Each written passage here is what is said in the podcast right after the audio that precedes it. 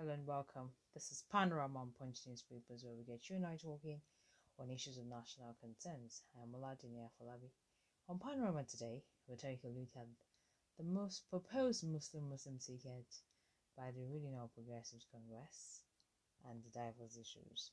Yes, you would agree that political parties in Nigeria have gone past deciding who their presidential flag bearers will be based on geopolitical lines, but right now the issue is on faith.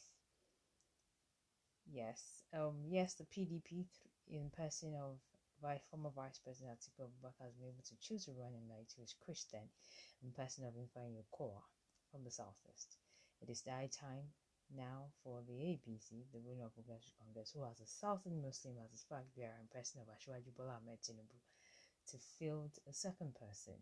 Now he's proposing and he's considering a Muslim from the northeast because it is believed that is the individual or the faith, the individual and the region that can pull the numbers in winning elections.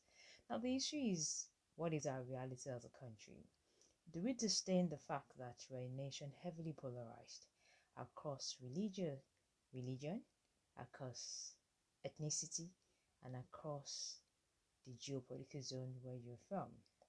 Now, some people believe that the issue in question may not be the issue of a Muslim Muslim ticket, as this has been fielded before in 1993 during the Abiola Kingibe ticket under the SDP, and which is believed to be the one of the freest and fairest elections.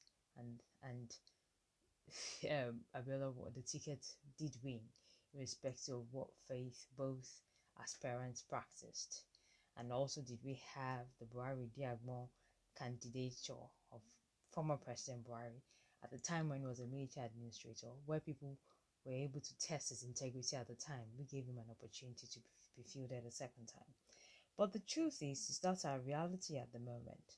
Do we disdain the place of our faith, where certain religion is believed to be more superior to the other, and people are being killed at will under religious blasphemy? Do you think that under allegations of religious blasphemy do you think that um, the christians in the north will sit down and fold their hands and support a muslim muslim ticket considering all that they've been through from the cases of Leah Sharibu, who was abducted at government secondary school, girls secondary school, Dapchi, Yobe State in 2019, and wasn't released based on the fact that she wasn't going to denounce her faith, whereas other girls were released. Is this going to be the same? I mean, will the Christians fold their hands when we have cases like the former CAN chairman of Adamawa State, who was abducted in 2020 and killed and beheaded by men of the Boko Haram, and this was sent in the video, you know, for people to see? Or the case, the recent case of Deborah Samuel, just earlier this year, 2022 who was lynched murdered in her school by fellow by, by Muslims on allegations of religious blasphemy. If we therefore now say that the, our religion doesn't matter, would that be our reality as a nation? Don't forget also that the Muslims, especially those in the north, feel that they have been marginalized.